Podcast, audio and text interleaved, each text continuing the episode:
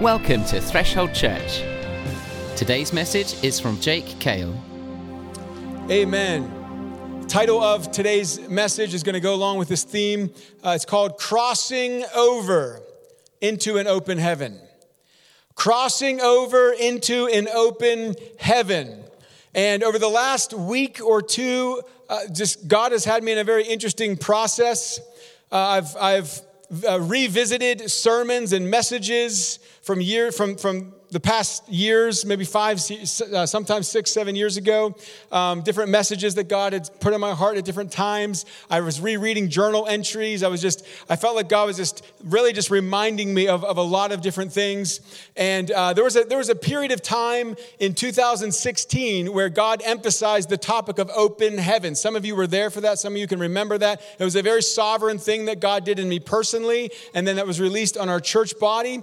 Uh, it was the summer of two thousand sixteen, and we had a period of about two months, a month and a half, two months, where there was a real uh, sense of, of, of the heavens being opened up, of, of the Holy Spirit moving in a fresh way. We had one of the most powerful water baptisms I've ever seen, probably even to this day still, happened uh, during that time. God was prophetically speaking. And then there was a time where it, literally it just seemed like it just stopped. Like I, I remember the Sunday. I, I remember it. It was the first Sunday of September, two thousand sixteen. I remember it was it was almost as if, I mean, it was like we were like, I felt like we're in, we're, we're moving into revival. We're moving into an outpour. We're moving, and it was like one Sunday, it just was like, poof, like it was just like, and I was like, what in the world just happened? Like, what is going on? Like, I, I was, it was very hard to not be discouraged. It was very hard to not be just disillusioned. And I remember God showed me some things and even used a prophetic word from somebody that helped help me understand something about what God did during that time and that it wasn't a waste. And, and, and as I was listening back to different messages and reading journal entries, again, there was a temptation to be discouraged about like, well, man, I thought there would be more happening by now. I thought we'd see more of a fulfillment by now. I thought there'd be more. But then at the same time, what I was sensing from God is that this coming year, what we're moving into during this time, is a time of crossing over, is a time of a culmination of different seasons, different things that God has emphasized over a period of several years where God was depositing this or showing us this or speaking this. And I feel like we're coming into a time where it's like a culmination Where it's like a culmination, where different prophetic words are like hanging over us. They're kind of just there. Different promises, prophetic promises and words that God has spoken that sometimes we can feel maybe discouraged that we're not seeing it fully come to pass yet. And we know from Scripture that, that this is common. That's why we're told over and over again not to be weary in well-doing, not to be discouraged, not to lose heart.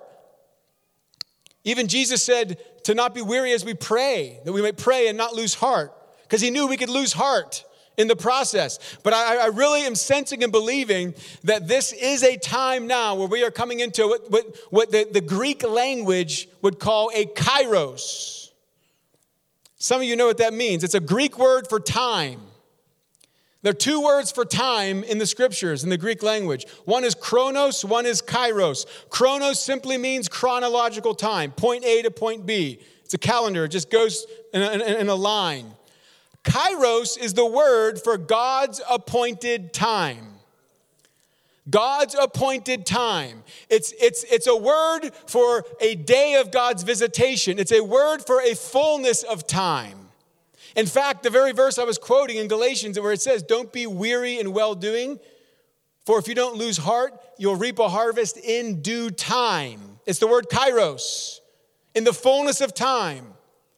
I, I, I truly believe we are moving and stepping into, and I don't want to give like certain dates or this or that. I just know it's we're there, like we're like there.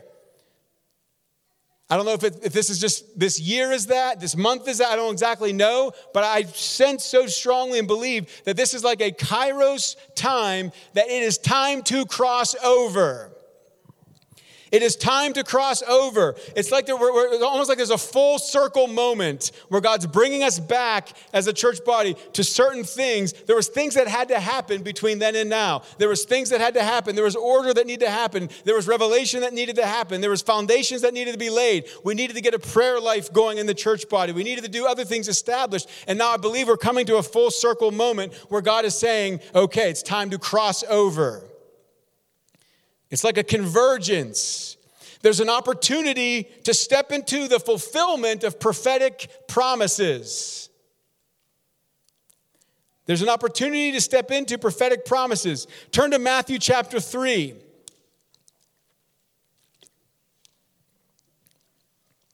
Jesus had a moment where he crossed over into an open heaven. Matthew chapter three records this. Other places do as well. Matthew chapter three, starting at verse thirteen.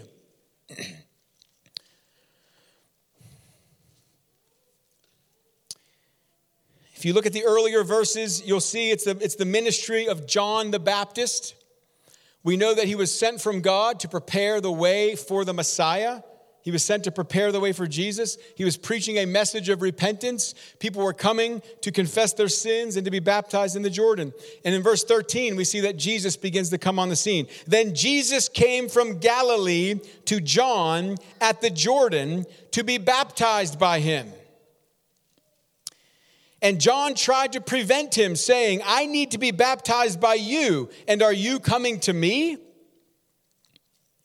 But Jesus answered and said to him, permit it to be so now, for thus it is fitting for us to fulfill all righteousness. Then he allowed him.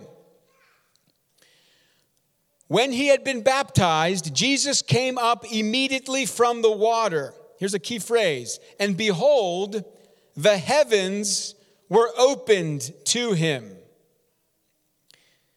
And he saw the Spirit of God descending like a dove and alighting upon him. And suddenly a voice came from heaven saying, this is my beloved Son, in whom I am well pleased.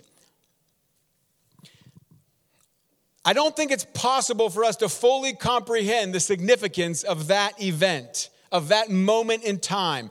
Up until that time, we really don't see a lot of Jesus. The last thing we see in Scripture of Jesus is when he's twelve years old. We see it in Luke's gospel. When he was twelve years old, he was at the temple, right? And he stayed behind, and Mary and Joseph were looking for him. All that was going on. And that's the last time that we see of Jesus until this now event. So now this is eighteen years later. He's thirty years old, it says, at the beginning of his ministry. And there's, I, I believe it's really impossible to fully comprehend what all transpired in this time. This was a transition point for Jesus. This was a no turning back moment for Jesus. This set the rest of the course of his life and ministry into motion. This caused him to step into now the beginning of what would ultimately lead to him being crucified on the cross and then raised from the dead. This was a transition point. And I want you to notice what happened in that transition point. He steps into the Jordan. Now, I think it's interesting. The Jordan River has significance in Scripture. The Jordan River is a significant body of water in the Old Testament. And I was just looking at that a little bit, and there was a couple things that stuck out to me. When you think of the Jordan River, I think of a couple things. One, I think of the Israelites crossing over into the Promised Land.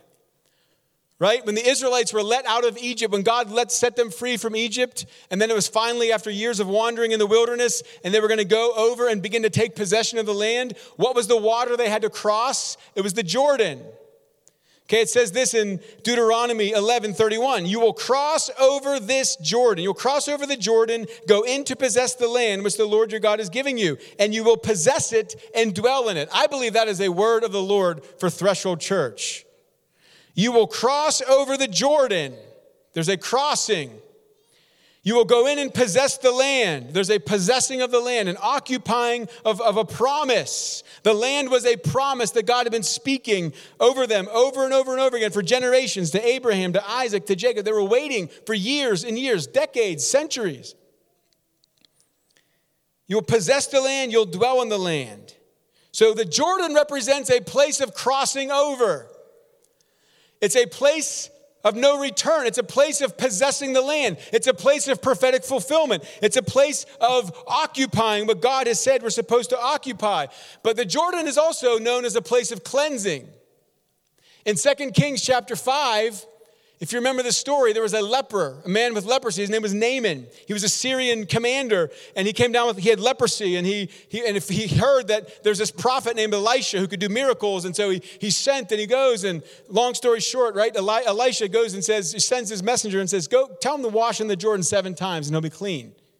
And at first he gets offended, then he humbles himself and he does it. And he gets cleansed, right? So the Jordan was a, is a place of crossing over. The Jordan is a place of cleansing. And it's, I think, extremely significant that Jesus chose to step into the waters and allow himself to be baptized.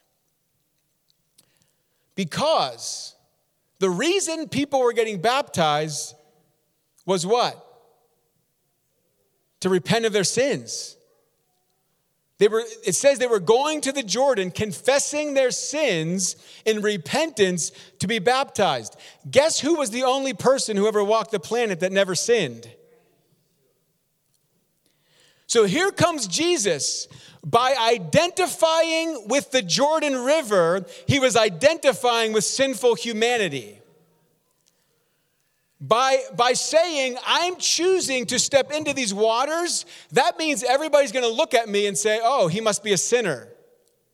That means everybody must think, I must. he must be confessing some sin. He must be confessing to um, sexual immorality or lying or cheating or stealing or pride or right, whatever it was. Because anyone who was going into those waters, they were doing it for one reason. They were doing it to confess their sins in repentance. And so when Jesus stepped into those waters, I want you to catch this. This is the first time that Jesus identified with sinful humanity. See, it wasn't just on the cross. Jesus said yes to the cross before the cross. Jesus said yes to the cross in the Jordan River when he chose to go into those waters and identify with the filth of sinful humanity. So what was he doing? He was humbling himself. He didn't need to be baptized. John even knew it. John even said, what are you doing here? You don't, I should be baptizing, uh, I mean, you should be baptizing me. I'm not worthy to baptize you. I'm not worthy to do this. But Jesus said, let it be so. Let it be so, to fulfill righteousness. You see, Jesus was humbling himself, and he was saying yes to the cross before he got to the cross. And he steps into the waters, and it was after that transition, after that act of obedience and surrender and identifying with the cross and humbling himself, something significant happened. It says in six, verse sixteen, behold, the heavens were opened to him. Something changed in that moment. Something changed in that moment. There's different places in Scripture that talk about the concept of open heavens. And I don't have time to unpack all those places. I'll mention some. I'll sprinkle it in. But I, I want you to understand that there's a concept in the Bible that is referred to as an open heaven. And in the Old Testament, there's multiple examples. The one of the ones that I think of right away is Genesis twenty-eight, where Jacob is on his way to see his brother Esau. He's fearful. He's, he's afraid of what's going to happen because he had stolen the birthright, all that stuff. And he's sleeping at night. If you know the story, he had a dream, right? Remember Jacob's dream in Genesis twenty-eight? It, it talked about an open heaven. He had this dream where he saw a ladder on earth going to heaven. Angels of God were ascending and descending. The Lord appeared to him and spoke to him. He experienced an open heaven, and he woke up from this dream. He said, surely the Lord is in this place, and I didn't know it.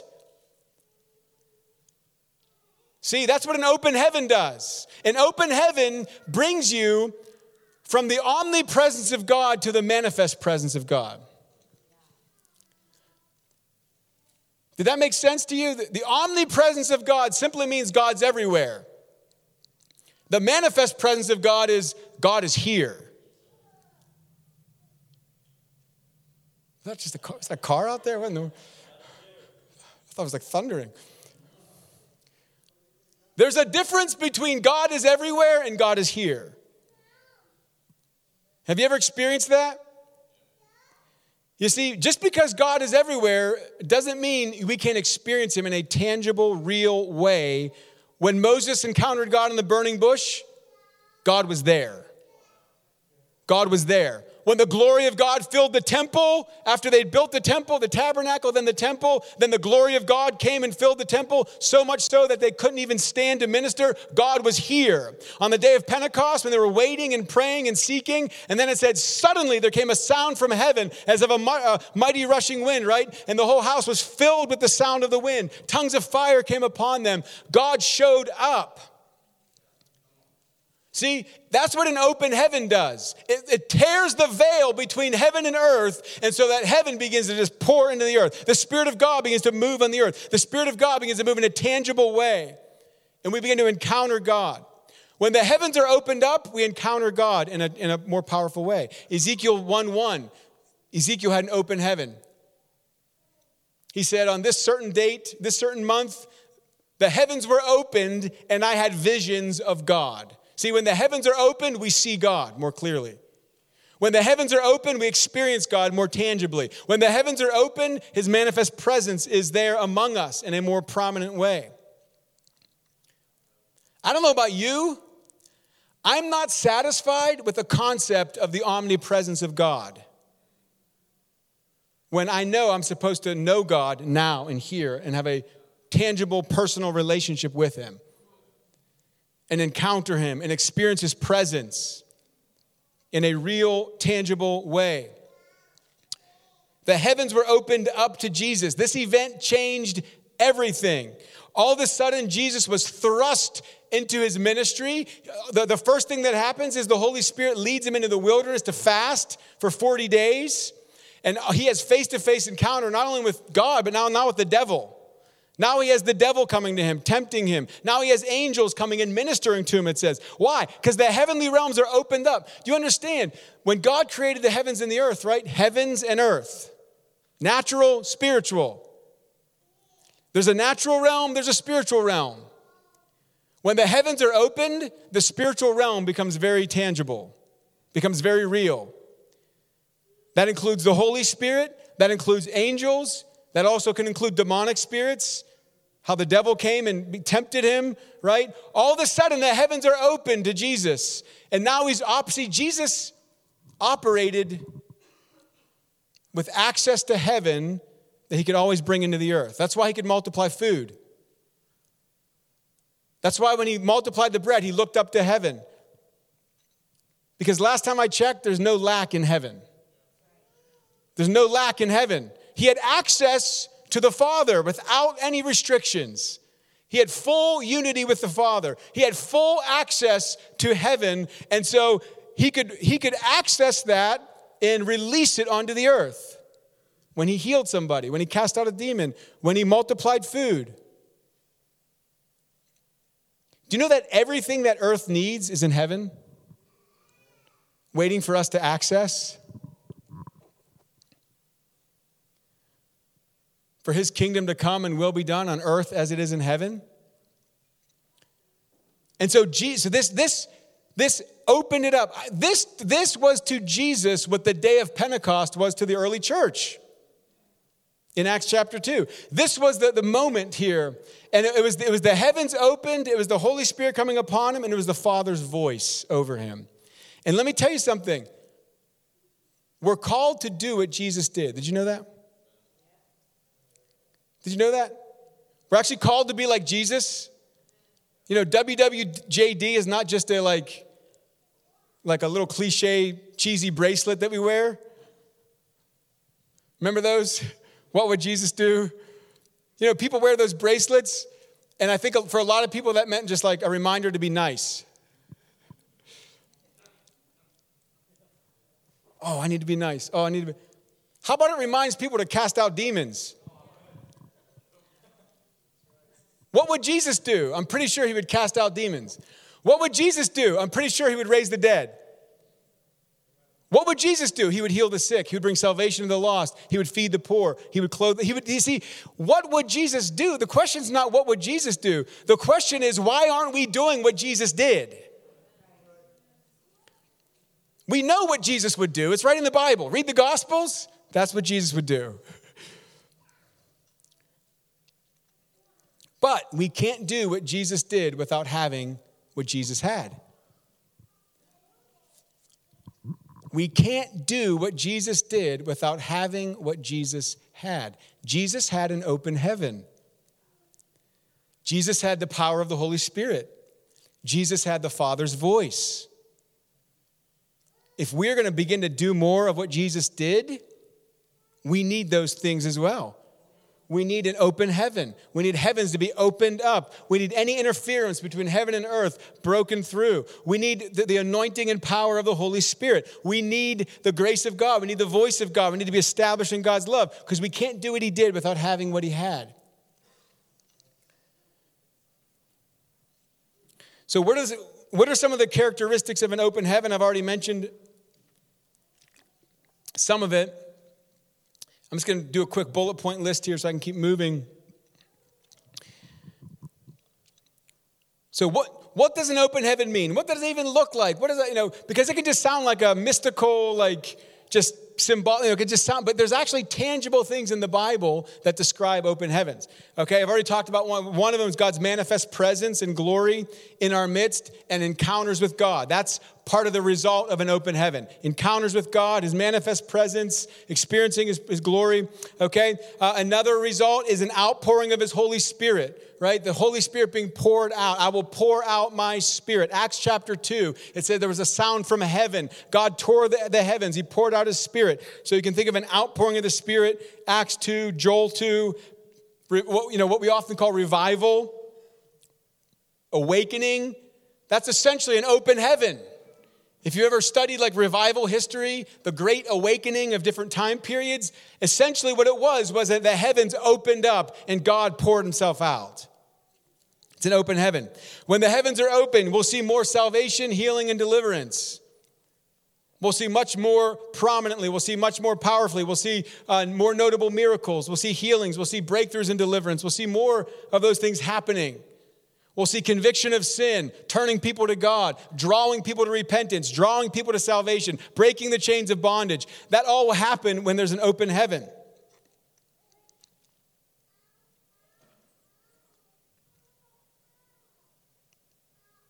You want an open heaven? You sure?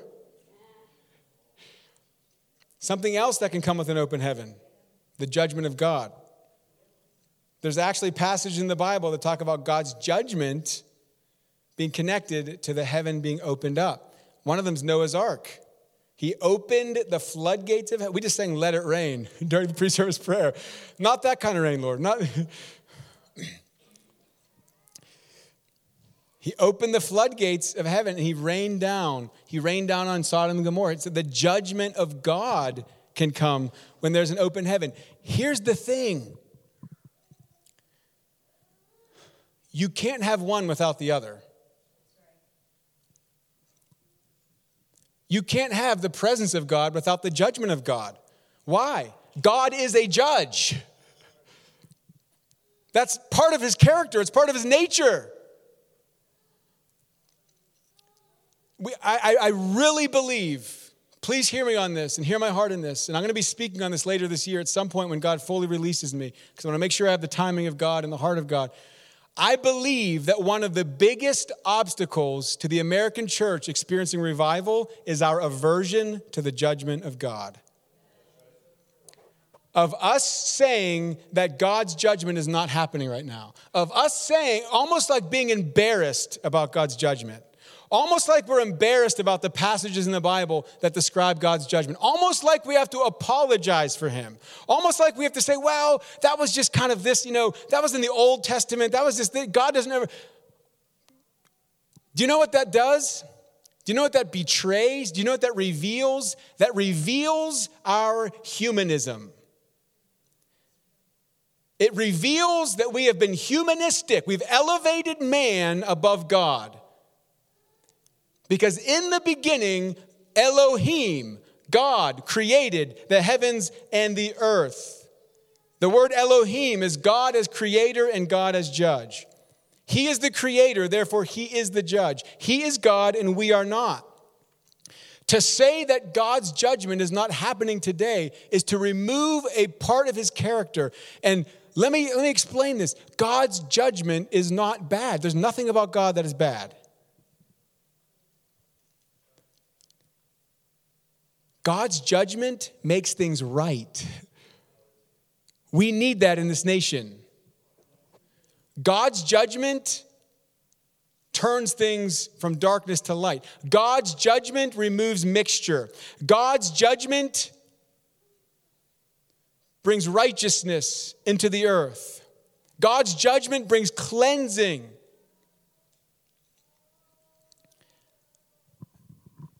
And any time God's glory was manifest in a powerful way in the Bible, God's judgment was also manifested. Because when God is near, all of God is near. Not just part of him. Not just a part of him that, that we want to just hold on to and then neglect the rest of who he is. So when we say we want God, we're saying we want everything about God, all that who he is. And when his glory is in the midst, his judgment can come with that. But that's not a bad thing. Now, I know some of us, if we came out of a really legalistic background, it can be a real struggle. It can be a real struggle because you're like, you know, I came out of this real legalistic, maybe some of you came from like a, a strict old order, you know, Mennonite or Amish, like a, a or just a real legalistic background where, where God was never seen as loving. God was never seen as good, right? And so I'm not talking about just embracing a harsh, you know, God's just this harsh old man up there that's just looking to strike everyone dead. See, we have these caricatures of God. I'm saying that we want the whole counsel of God, the whole scope of the fullness of who God is.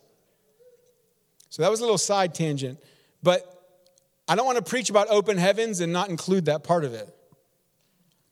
See, because it's the Spirit of God poured out. It's the glory of God manifest. It's salvation. It's healings. It's, it's outpouring of his Spirit. But it also comes with a reverence and a holy awe that we don't want to mess with. And I, I've something else I want to mention real quick. Just because I, I sometimes I'll, I've heard people say, and I don't, I don't want to say this like I'm trying to be critical of people. But, I, but I've heard people say things like, well, the heaven's already opened. Because Jesus died on the cross, the veil's torn, so the heaven's already open. So it's just it's, it's already opened. So we don't need to pray for an open heaven. We don't need to we don't need to seek God for an open heaven. It's already it's already done. To that, I would just simply say, although there's partial truth to it, see, there's a lot of things that are partially true but not fully true. To that, I would simply say, I'm not interested in a theological concept without the fruit of its reality. So if you want to tell me the heavens are always opened, I would say, show me the fruit. How many dead people have you raised this week? Where's the revival breaking out everywhere? Where's the food multiplying, right? If the heavens are just already automatically opened, first of all, it's not fully theologically accurate anyways, because there's different places in the New Testament where the heaven opened up again. See, it opened here in Matthew three. It opened again in Acts chapter two when the Holy Spirit was poured out. It opened again in Acts chapter eight when Stephen was stoned. He looked up, he saw heaven open. So to, to just think that the heavens are just always opened, and we just need to realize that, it's I, I personally don't believe, one, it's not theologically accurate. Two, it's not very helpful because unless you're seeing the fruit of it, it's not doing anything. Does this make sense? So maybe I stepped on some of your toes. I don't know, but I just, I feel like I needed to say that because there's so many mindset, again, truths that are partially true. Did Jesus pay the price for the veil to be torn? Yes. Is the veil torn? Yes. Are we experiencing the fullness of that? No. There's a lot of things Jesus paid the price for that we're not living in fully. See? Now, I want to read this um, quote here from a book by James Goll. James Goll is a um, prophetic man. He's a prophet. He's been in the you know, prophetic arena for many years. He's written a lot of books. I, what I appreciate about him, I've never met him in person, but one of the things I really appreciate about James Goll is he's he's super prophetic and gets all these visions, and but he's also like a really good teacher. He's like really biblically, he has a lot of just, he's it's a, it's a rare combination for a person to be a prophet and a teacher merged together. Um, he has a book called The Seer. The Seer, S E E R, which I, I read many, many years ago. I mean, when I say many, maybe twenty, eighteen, twenty years ago. I think I was in college when I read it. But um, I, it's a great foundational book on the prophetic. But he said this. There's two different places where he talked about open heavens. And I was reminded of this, and I pulled out the book and I read this. He said this: we are crossing a threshold. I like that. We are crossing a threshold into a period of apostolic open heavens, for whole cities and regions to be visited by the president, by the, by the presence, sorry, the president. I should probably start over. We are crossing a threshold into a period of apostolic open heavens for whole cities and regions to be visited by the presence of the Almighty. We are crossing a threshold into a period of apostolic open heavens for whole cities and regions to be visited by the presence of the Almighty.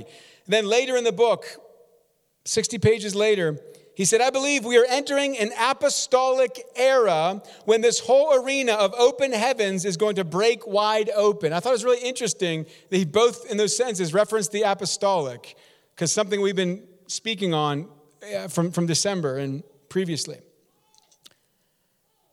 So I say yes and amen to crossing over into an open heaven. Now, what's that mean?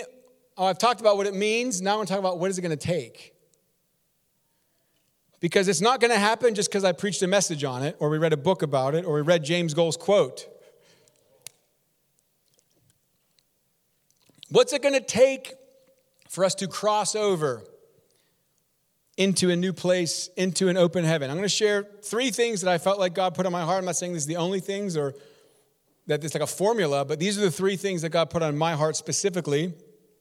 What will it take to step into more of an open heaven? Well, number one, consecration and embracing the cross. Yay, everyone cheers. What will it take to see an open heaven made a reality? Consecration and embracing the cross. What does consecration mean? It means giving ourselves fully to God. I don't believe God gives himself fully to a person who doesn't give himself fully to God. Giving ourselves fully to God, dedicating ourselves to him, listen to this, not to earn our salvation, but because he is worthy. We cannot earn, you, we, you and I can't earn our salvation. This is not about salvation. Giving ourselves fully to God, dedicating ourselves to him, not because we're trying to earn points, not because we're trying to gain a way to heaven, but simply because he is worthy. Let me tell you something. A lack of consecration is based on a lack of revelation. A lack of consecration comes from a lack of revelation. See, they thought Mary, uh, Mary of Bethany, they thought Mary of Bethany had gone too far when she poured out the oil on Jesus. You know the story before his death? She took the oil, it was a year's worth, a, a year's salary worth of oil. She broke the jar, she poured it on him, she's at weeping, she's... And everyone's like, what are, you, what, are you, what are you doing? Why are you doing this? Why this waste? They thought, Mary, you're going too far. See, the, the reality is her, con, her level of consecration exposed their lack of consecration. Their, her level of devotion, her level of consecration, her level of yieldedness to Jesus, her level of outpouring of love and adoration. You know what that does when a complacent person's in the room? It agitates them. When a lukewarm person's in the room, it agitates them, it irritates them. Why this waste? Why are you doing this? Mary, why are you why are you being so super spiritual? Why are you being so crazy? Come on, Mary, hold back, back a little bit. You could, we, we could give this to the poor, then he come up with a religious reason. We could have given this to the poor, we could have sold this.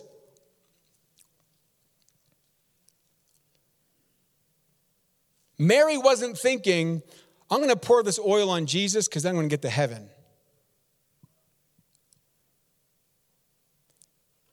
if if you're sitting there thinking, how how little, how much little consecration can I have and still go to heaven? You know, you know what you need? You know what I need? You know what we need? We need a revelation of Jesus. I want to see what Mary saw. I want to see what stirred Mary's heart to take a year's worth of money and pour it on Jesus in one moment, because she saw that he was worth it. See, it wasn't about her trying to gain heaven. She, she was, so many people want heaven, but they don't want Jesus. Do you know what the point of heaven is? The point of heaven is Jesus. Read the book of Revelation. It's all about him. If you don't like Jesus, why do you think you're going to like heaven? See, people only want heaven because it's the alternative to hell. Instead of realizing, no, there's a my prize is the presence of God. My prize, my reward is Jesus himself. I desire him. He is worth it. You see, a lack if we lack if you lack consecration, don't don't try to work it up. Don't try to do it out of a legalistic way. Say, God, give me a revelation of who you are. God, show me the beauty of Jesus. Show me what Mary saw. Show me what stirred her heart so much to give her life to you in such a full way that didn't hold anything back. See, I want to give my life to Jesus in such a full way that people could say, what a waste. That people that are lukewarm or people that are in the world that don't know Jesus would say, man, what, what a waste. What is this guy doing? What are these people doing praying like that? What are these people doing getting up to pray? What are these people doing fasting, not eating food? What in the world is that about? What a waste. Why are they giving money? Why are they going overseas on a mission trip? Why are they obeying God? Why are they on the streets evangelizing? Why are they early morning seeking his face, reading the Bible? What, what in the world? Why this waste? What a waste. See, when you see who he is, it's not a waste, is it? When you see who he is, it's the most natural response in the world. Mary's response to Jesus is the natural response of seeing him for who he is. If we lack consecration, don't beat yourself up in condemnation. Just say, Jesus, show me who you are. Holy Spirit, open my eyes up. Open the eyes of my heart. Stir my heart to such a degree that I want to just fully give myself to you because you're worthy of it. We love him because he first loved us. So if, if, if we're struggling to love him, God, show me your love for me. Give me a revelation of your, who you are so I can respond. Because we can't do this in the flesh or just working it up. So we need a revelation. Consecration is fully giving ourselves to Jesus.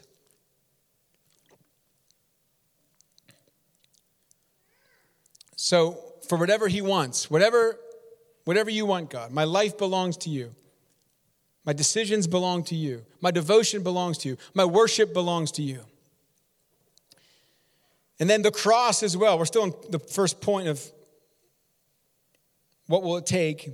Because I also said embracing the cross in that point. What does that mean? Well, Jesus talked about picking up our cross, denying ourselves. The cross speaks of denying ourselves, our own fleshly desires. The cross speaks of sharing in the sufferings of Christ.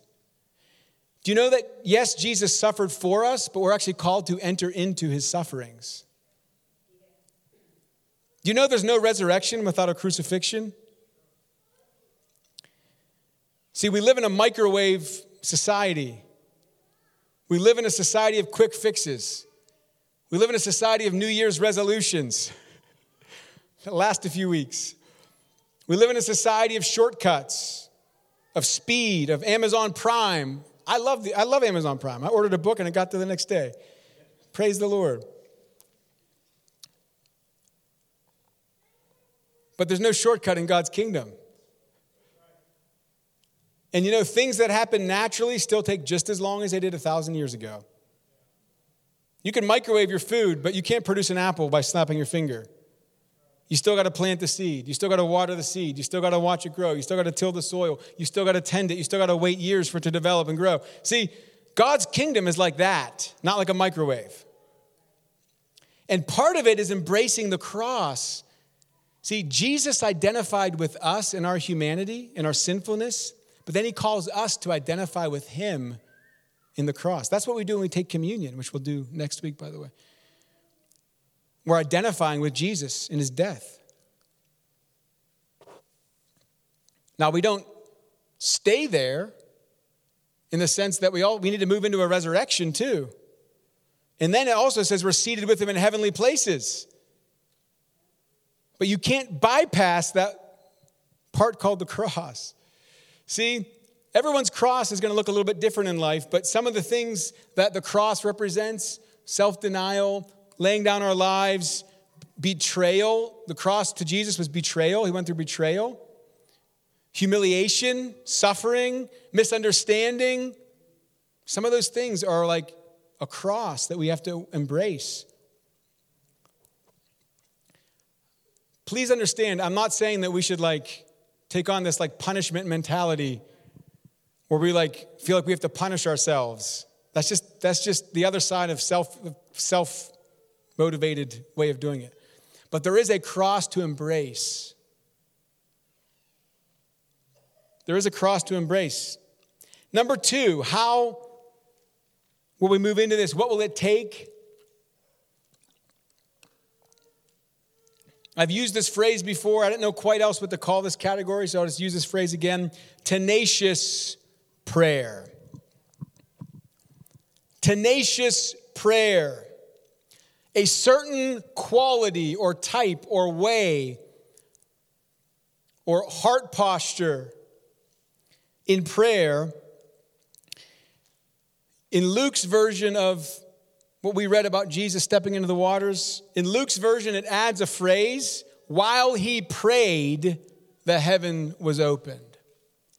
It adds that detail that Matthew doesn't have. While he prayed, the heavens were open. There's a connection between prayer and the heavens open.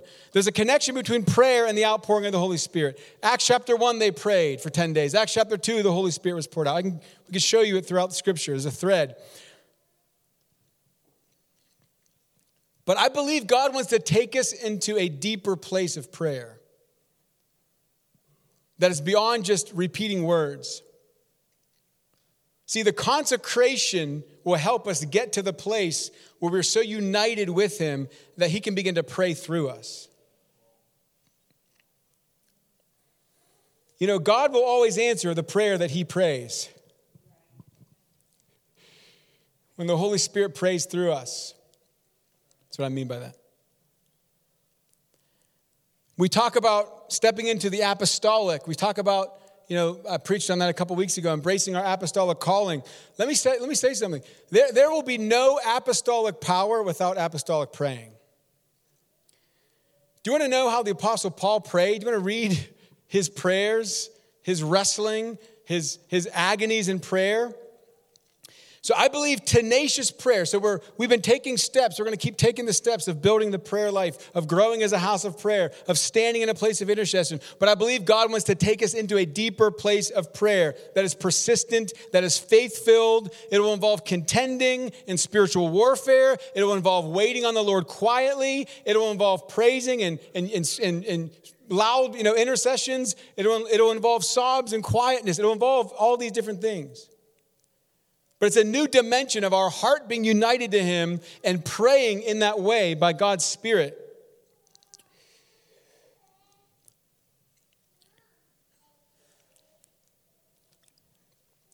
So I read a book two days ago, the one I ordered on Amazon Prime. That made it the next day, thank God. It was a divine appointment. There's a lot of cool connections that where God confirmed so much about this, but I read a book called um, The Gift of Tears by Corey Russell. And I'd never read any of Corey's stuff before. He spent years at um, International House of Prayer in Kansas City. Now he's with Upper Room in Dallas. He, uh, but prayer is kind of a lot of his main messages have to do with prayer, the prayer life, et cetera. And um, I had read, so I, I'd, I'd seen this book. I think he released it earlier this year. And I'd seen it, it kind of caught my attention. But then something happened. I was like, I need to buy this book. And I bought the book. And whew. It's a dangerous book. I want to read some of what, I, what he said. This is from, uh, the, I think, the first chapter, I believe, first or second chapter. He said, I believe with all my heart that twenty twenty and beyond will force the church into a place of humility and brokenness that we have not seen for generations. We are leaving the station of well-polished, nicely articulated praying and are entering the season of humble praying, broken praying, ugly praying. This kind of praying will provoke something in God to come and rain his righteousness on us. Tongue, uh, tears, tongues, and travail are coming to the church. It's prayer on the other side of words. It's prayer on the other side of words. And this is what revival praying looks like. This is what it looks like when we run out of words and nice ways to say something, and our eyes, our mouths, and our hearts scream, we need you, God. We need tears. They are God's gift to us. The gift of tears is the outward sign of the inward revelation of our inability to change anything. They are the manifestation of poverty of spirit. Tears are liquid prayer. They are liquid desperation. Tears articulate the depths of our soul crying out to God, I want you closer, I want you to rend the veil, I want you to come down.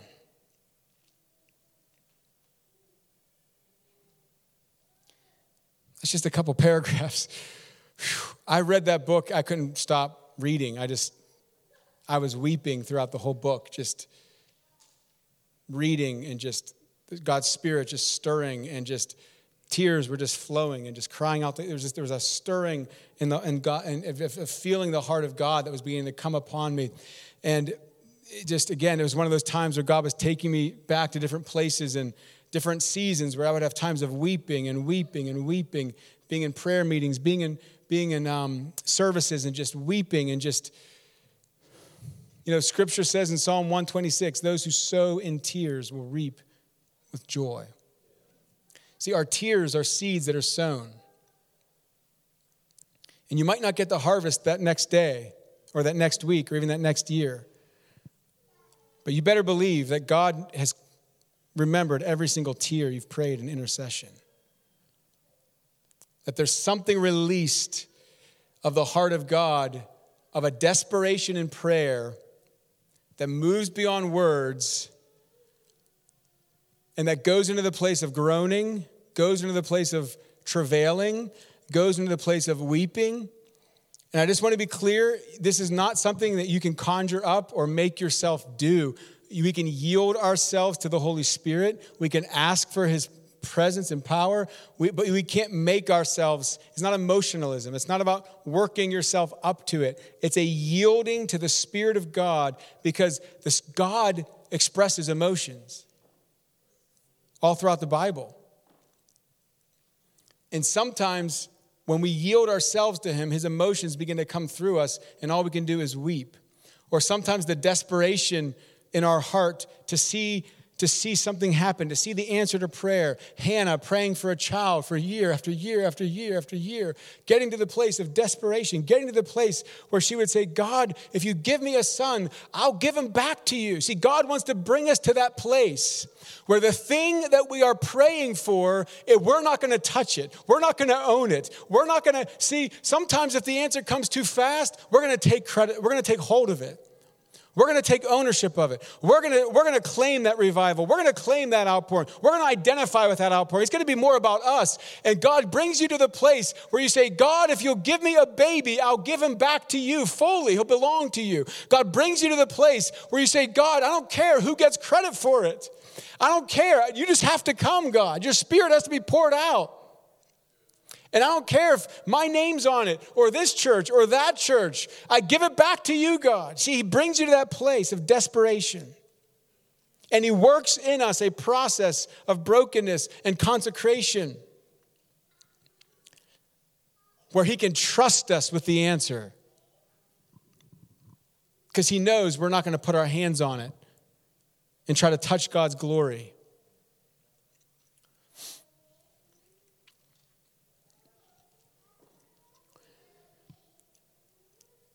So I don't know what all this is going to look like, but I want us to be open as a church body in our services, in our prayer meetings, in our in our in your personal secret place. Not to try to make it happen, not to try to work it up, but that yield to God and say, God, give me your heart, God. Give me your tears, God. You know, having a baby takes labor.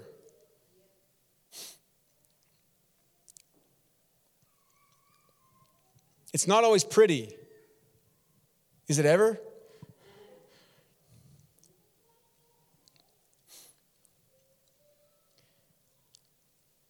Seeing something birthed in the kingdom, seeing, seeing revival birth, seeing an outpouring birth, seeing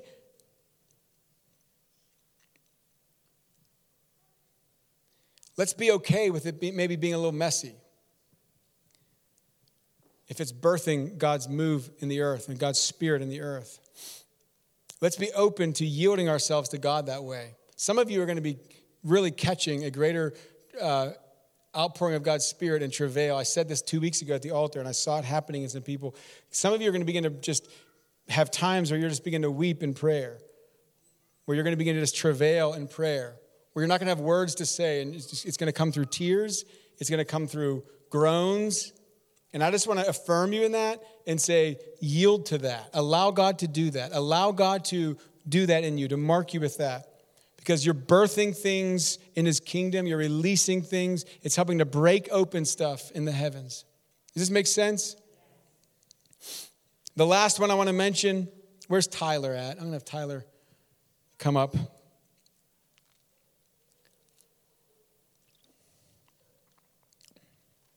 What's it going to take? It's going to take the consecration, embracing the cross, a new type of praying, a deeper type of praying, a tenacious type of praying. I like that. Tears, tongues, and travail. Let's go. If you pray in tongues, pray in tongues more. If you pray in tongues, pray in tongues more. Pray in tongues more. The third one is spiritual hunger. Spiritual hunger. See, we don't tend to move toward things we don't have an appetite for. Is that true? When you're really hungry, what are you looking for? You're looking for food. Maybe I shouldn't say this. We're about to be going to a fast.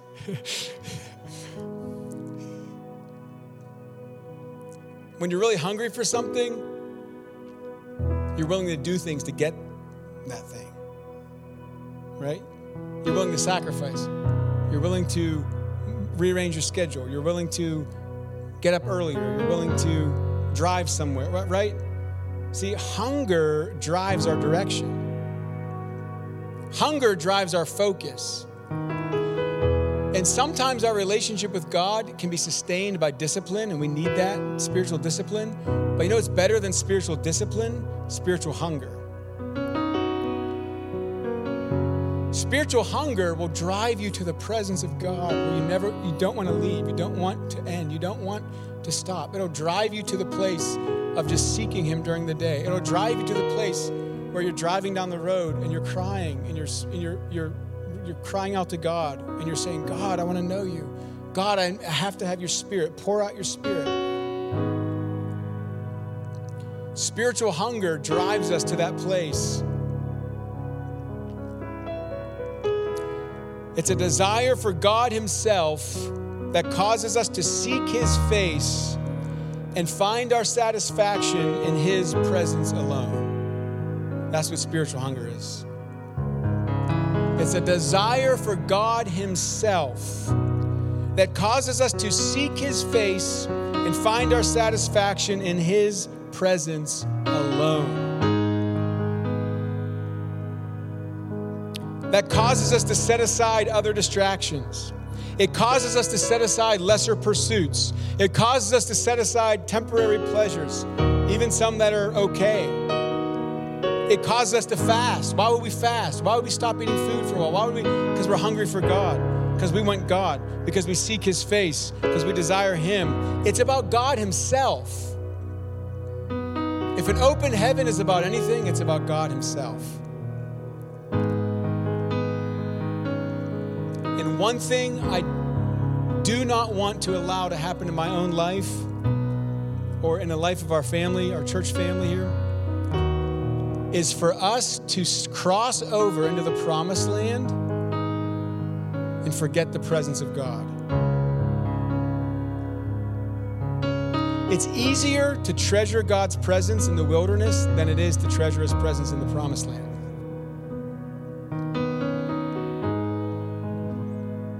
Because when you're in the wilderness, God's all you have. You don't have any options. You don't have milk and honey. You don't have nice fruit trees and food and abundance and this option and that option and this house and that. The wilderness strips us of everything. And all we have is God, and that's where we learn that all we need is God. But see, then God doesn't keep us in the wilderness. He takes us to the Jordan. He says, now it's time to cross over. But see, the temptation is once you cross the Jordan is that you can lose sight of that presence and of that intimacy and that first love and that that that deep relationship, that deep hunger, because now there's so many other things that are happening, and they're all good things. There's ministry happening, there's salvation happening, there's deliverance happening. Those are all good things. We want to see those things. Please hear me. But we do not want to lose sight of the fact that it all comes from his presence. It's for his presence, and he is the he is the goal. Jesus is the goal. Jesus is the prize. And it's spiritual hunger that will set us on that course. Just like Moses in Exodus thirty-three, when he was about to go into the promised land, where he didn't end up being able to go in because of their disobedience, right? But God was about to lead them in, and he said, I'll send my angel with you, but I'm not going to go because of their idolatry and all that. I'll send my angel with you. I think some of us would have said, cool, an angel. I'm going to be escorted by an angel. That's, this sounds fun. Not Moses. Moses passed the test. Moses said, if you don't go with me, don't send me. If your presence doesn't go with us, do not send us. Do you understand the significance of that statement? Do you understand the weightiness of what Moses said? He said, I would rather have the presence of God in the wilderness than to have the fulfillment of four hundred years of promise without your presence. I would rather have you in the wilderness than the promised land without you. Can we come to that place where we can say, God, if you don't go with us, I don't want to go.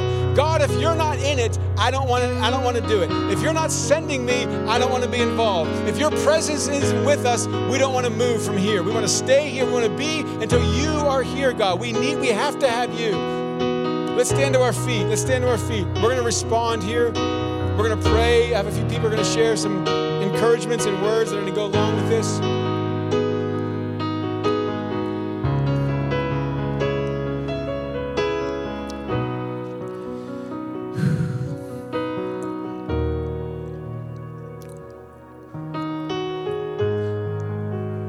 I really, I've done my best to try to articulate. This is a real It's hard to kind of put this message together because there were so many things. But God had to do some deeper heart work first. God had to remind me of some things. God had to bring me into that place again of tears and of and of crying and of and I hope just whatever I've released tonight, God's going to use it and impart something and, and, and stir our hearts up to say yes to him, to consecration and embracing the cross, to say yes to him, to yielding to him in a greater prayer life than we've ever known before, and yielding to him in the spirit, if that means travail, if that means tears, to say yes to him, to hunger after him.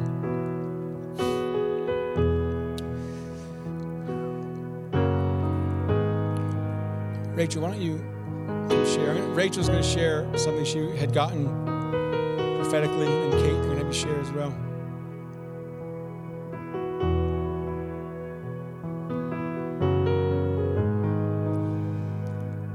So the Lord had given me um, this really intense impression last weekend. Ironically enough, it was it was I was listening to a worship set um, from a church I'm familiar with, and that song that was actually sung out today in worship. Um, crying out. I can't remember if it was Marie or if it was Sarah who was singing, but fire fall down, fire fall down. We were crying out to God to have the fire fall down. And the Lord had shown me such a beautiful impression. As those that were hungry cried out to the Lord for him to release his purifying and refining fire upon them, they dropped to their knees and allowed him to do the deep work of purification in their hearts, their motives, their thought life, as well as addressing and burning up any false idols that would seek to stand in the way of God, being able to use each of them to their fullest capacity. I then saw as the idols and things were being cleaned up, things were being uprooted that had been deeply ingrained. And he began healing through his healing grace and virtue. They were allowed to go deeper, creating greater depth, space, and capacity for these ones to carry and release his glory and presence in such a powerful way. These were his glory carriers that were rising up to begin influencing the world around them in an even greater, more powerful way as they represent him to the masses. This spoke of intimacy, surrender, healing, deliverance, freedom, impartation, and so much more as we surrender to the process and allow him to purify us. His presence, glory, and power began to be poured out in a more tangible way. And during prayer and intercession on Monday, the Lord reminded me of something he shared with me. Um, it was that children's rhyme, that song is, I'm a little teapot. And that part was, I'm a little teapot, short and stout. Here is my handle and here is my spout. When I get all steamed up, hear me shout. Tip me over and pour me out. And the Lord was showing to me that getting steamed up and, and, and, and in my flesh and everything. And it was like, I can't be able to pour out his presence when I'm full of my own stuff. And it needed to be poured out and poured out on the altar. To be used as a glory carrier, to be able to stand in his presence, consecrating ourselves, this doesn't come without a cost. He desires your heart.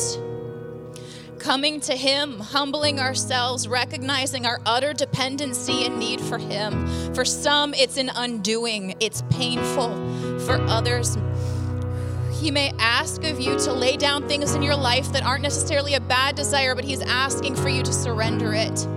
It is a call to holiness, consecration, that he would bring his conviction, that we would be made clean and available to be filled by him. It's an invitation to go deeper with him.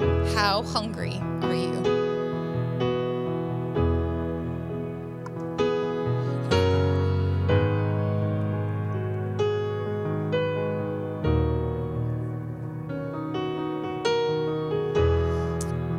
Monday evening, uh, I was at prayer here in the sanctuary, and I heard the Holy Spirit say, I'm not interested in the physically hungry, but I'm searching for those who are hungry for my spirit to be poured out in great measure. There's a strong warning from the Lord to either take the fast seriously or not to participate. Do not participate out of routine or ritual. It discredits the power of fasting. It's in his love and because of his holiness that he refuses sacrifices that are laced with defilement, impurity, or ritual. I also felt the Holy Spirit highlight the need for fervent prayer, especially in the midst of fasting. Do not divorce the two. Prayer is the key to unlocking the heavens. In Luke three, when Jesus was baptized, the scripture highlights that it was prayer that proceeded out of Jesus' mouth before the heavens were opened over him. The Spirit said, I'm calling the intercessors to stir the wells of hunger in the church and to call others into increased hunger and thirst. I was reminded here tonight, too, of a number of weeks ago, um, during the Monday night prayer meeting, I had an impression of a net that was hanging in heaven. Um, And it was filled with the prophecies and the words and the promises that had been spoken over Threshold. And it was being held up um, by strings. And it was a big enough net that it was like there's tiny holes in it that like we've been seeing like bits and pieces dripping through, um, but the time is coming. I just want to encourage intercessors, those who are standing in the gap, to not give up. Because as the prayers were going up, it was like these cords were being snipped around, and slowly it came to the point where, like, as the last one's being snipped, that there's nothing else that could happen, but the net had to be released fully, and it was a flood of the prophecies and the promises that some of you have been interceding for for five, ten, fifteen, twenty, or thirty years. Um, and so take courage, be strengthened that it's coming.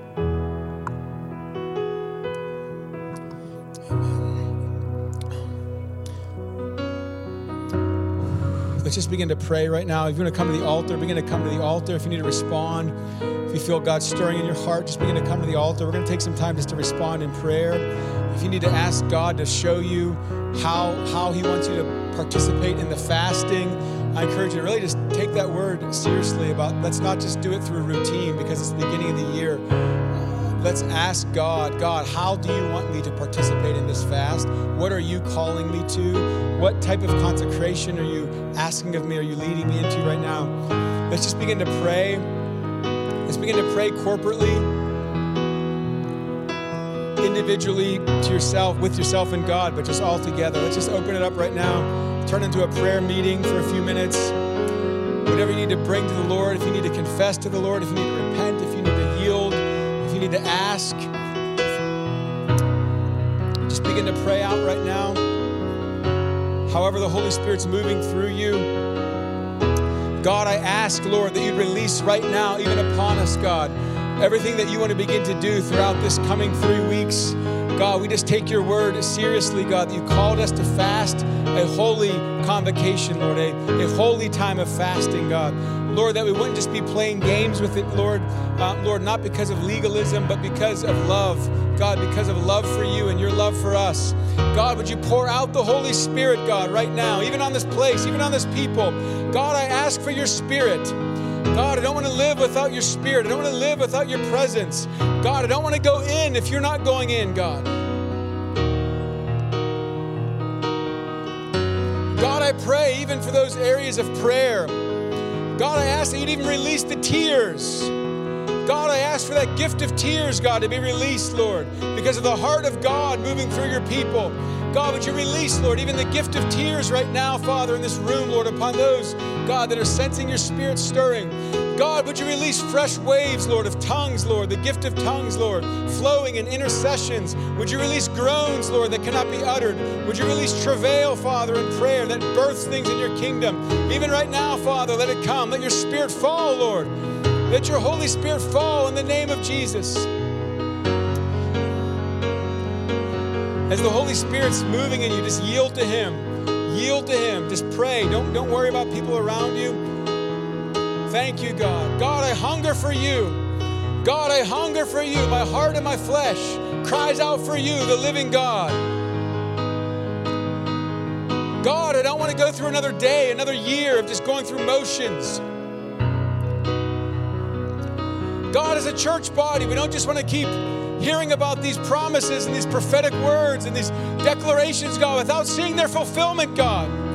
God, I say yes, Lord. I say do whatever you have to do, God, in me. God, I say yes to the cross, Lord. I say yes to the cross, God. I say yes, God, to greater consecration. I say yes, Lord, to travail. I say yes, God, to hunger, Lord. I say yes, God. Lord, breakthrough, breakthrough, breakthrough, God. Open up the heavens, God. Open up the heavenly realms, God. Open up the heavens to us, God, in the name of Jesus, that you'd pour out your Spirit upon this land, God. Father, this region needs the outpouring of your Spirit, Lord. This region needs an open heaven, God. Father, this region doesn't just need a nice church, God. It needs an open heaven. God, I cry out to you, Lord, that you open up the heavens, God. God, that you save the lost and you pour out your Spirit because we want you, God. We want you, God.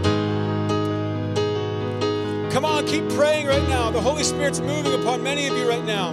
Yield to Him. If you need to pray in tongues, pray in tongues. If you need to travail, travail. Thank you, Jesus. Thank you, Jesus. We yield, we yield, we yield. I yield to you, God. Release the tears. Release the fountain of tears, God. Release the flow of it, God. In the name of Jesus.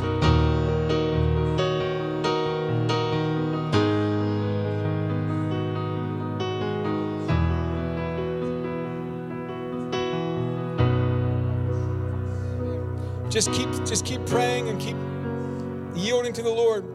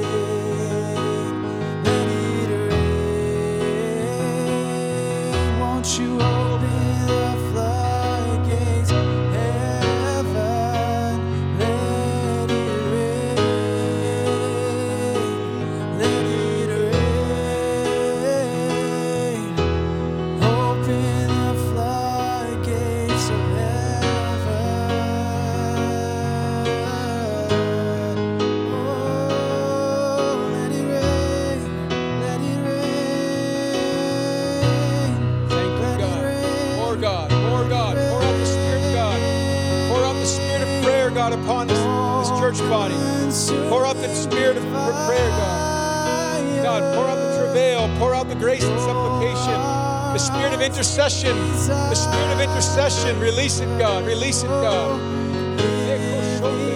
Flame of love, come baptize us, come baptize us, oh, all consuming, all consuming fire, you're, you're my one desire.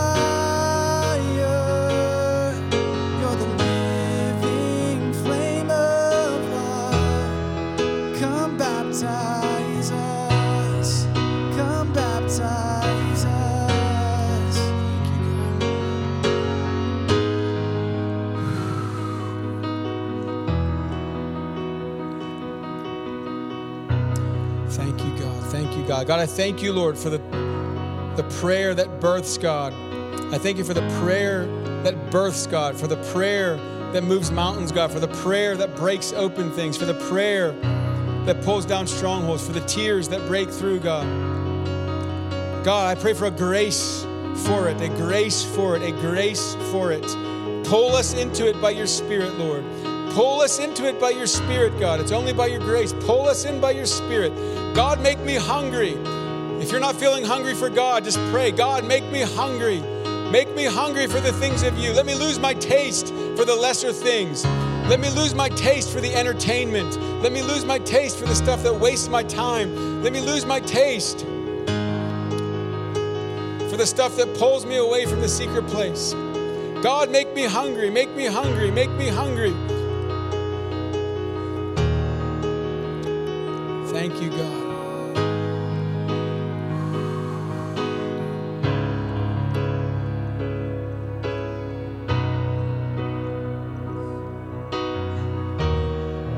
I just hear the Lord just so clearly right now. It's Joel two twelve. Yet even now declares the Lord, return to me with all your heart, with fasting, with weeping, with mourning, and rend your hearts and not your garments. Rend your hearts, not your garments. Return to the Lord your God, for he is gracious and merciful, slow to anger and abounding in steadfast love, and he relents over disaster. Father, I thank you for this moment, God. I thank you, Lord, that you're causing hunger in your people once again, Lord. We just rend our hearts before you, God, and we say we need you, Lord. God, we need you. Jesus, we need you, God. We ask right now in Jesus' name that you would pour out your spirit on this people, God. Father, let weeping, let mourning, God, for your return to come, Lord Jesus. God, I ask that you would unmask us once again, God, that you would let the voices of your people return to you, God. Oh, God, we ask for more of you. God, we come and we say we need you, God. We hunger for you, God. We thirst for you, Lord Jesus. God, we return to you. We repent, Father. Come, Lord. Let the heavens open. Let the heavens open. Pour out your spirit. Pour out your spirit in Jesus' name.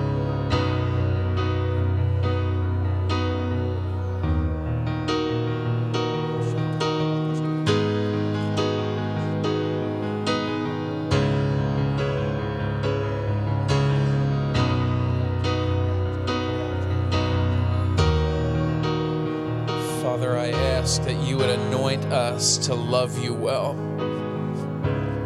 Father, I ask that you would pour out, pour out your spirit on us, that we would become a bride that is a suitable helpmate for Christ, that we would become a bride that truly expresses the heart of Christ.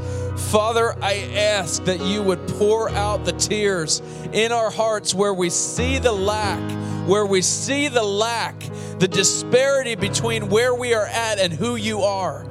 God, I ask that you would pour out your spirit afresh, that we would love you well, Jesus, that we would be a bride that truly is lovesick until you come back, that truly feels sick in our stomachs because we miss you so much.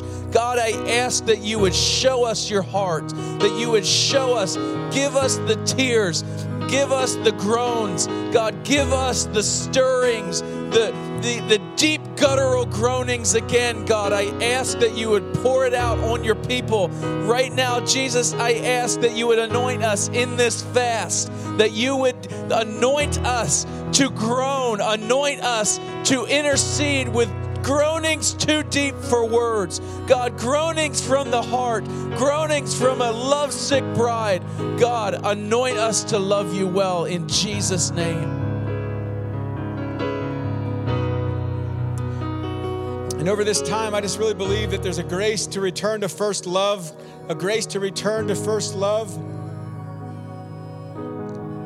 It doesn't mean you have to repeat something from a past season, but it's a heart posture of a previous season. The Bible says in Jeremiah, God says, I remember the devotion of your youth. I remember, he says, I remember. God remembers the times where we were so devoted to him. God, it says, I remember the devotion of your youth where you followed me through a land that wasn't sown. He remembers. God, help us to remember from where we have fallen and return to first love. There's a grace to come back to a place of first love over this time of fasting. I believe that with all my heart. There's a release of that, a grace to come back to first love. I thank you, God.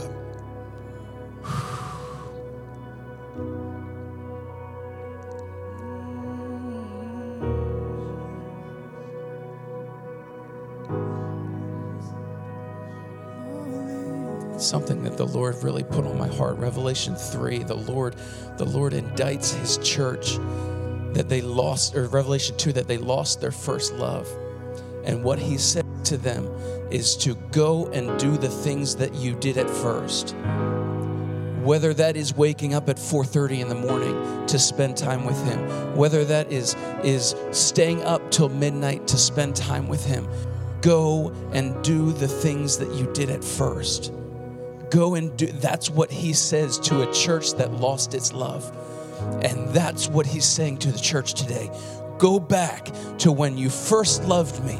Go back. He says you lost your first love. Go back to when you first loved me and do what you did then. So that's what the Lord is saying to us in this fast.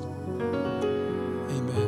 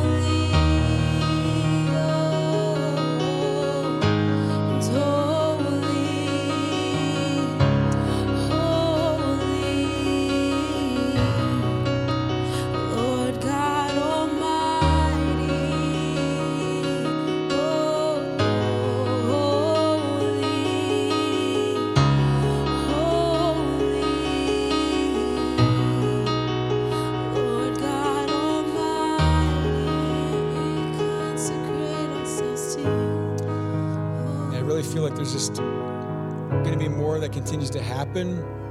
I just, in this, this is to me not one of those meetings. I just want to do a hard and fast stop to. I believe that God's going to continue to work even in the people here. But what I want to do is just, I want to release people just to begin to leave if you need to. So, um, but yet I want Tyler, I want you to keep playing, and I want, if God's doing something in you, I want you just to keep yielding to Him.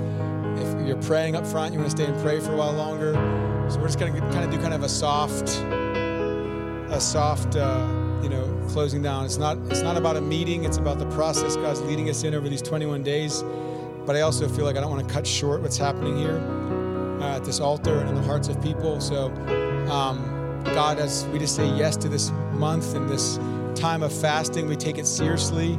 God, we, we devote ourselves to you through this time in a fresh way.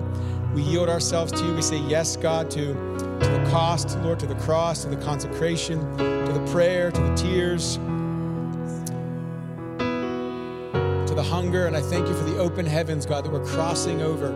We're crossing over, Lord. We're crossing over. We're crossing over. We're crossing over. The heavens are opened. I thank you, God. I thank you, God. The heavens are opening up. So we say yes and amen to that process of whatever it takes to move us fully, fully. I thank you for every taste. I thank you for every touch. I thank you for everything you've done. But I thank you that you want to do a fullness, God. You want to release it fully. And so we say yes and amen.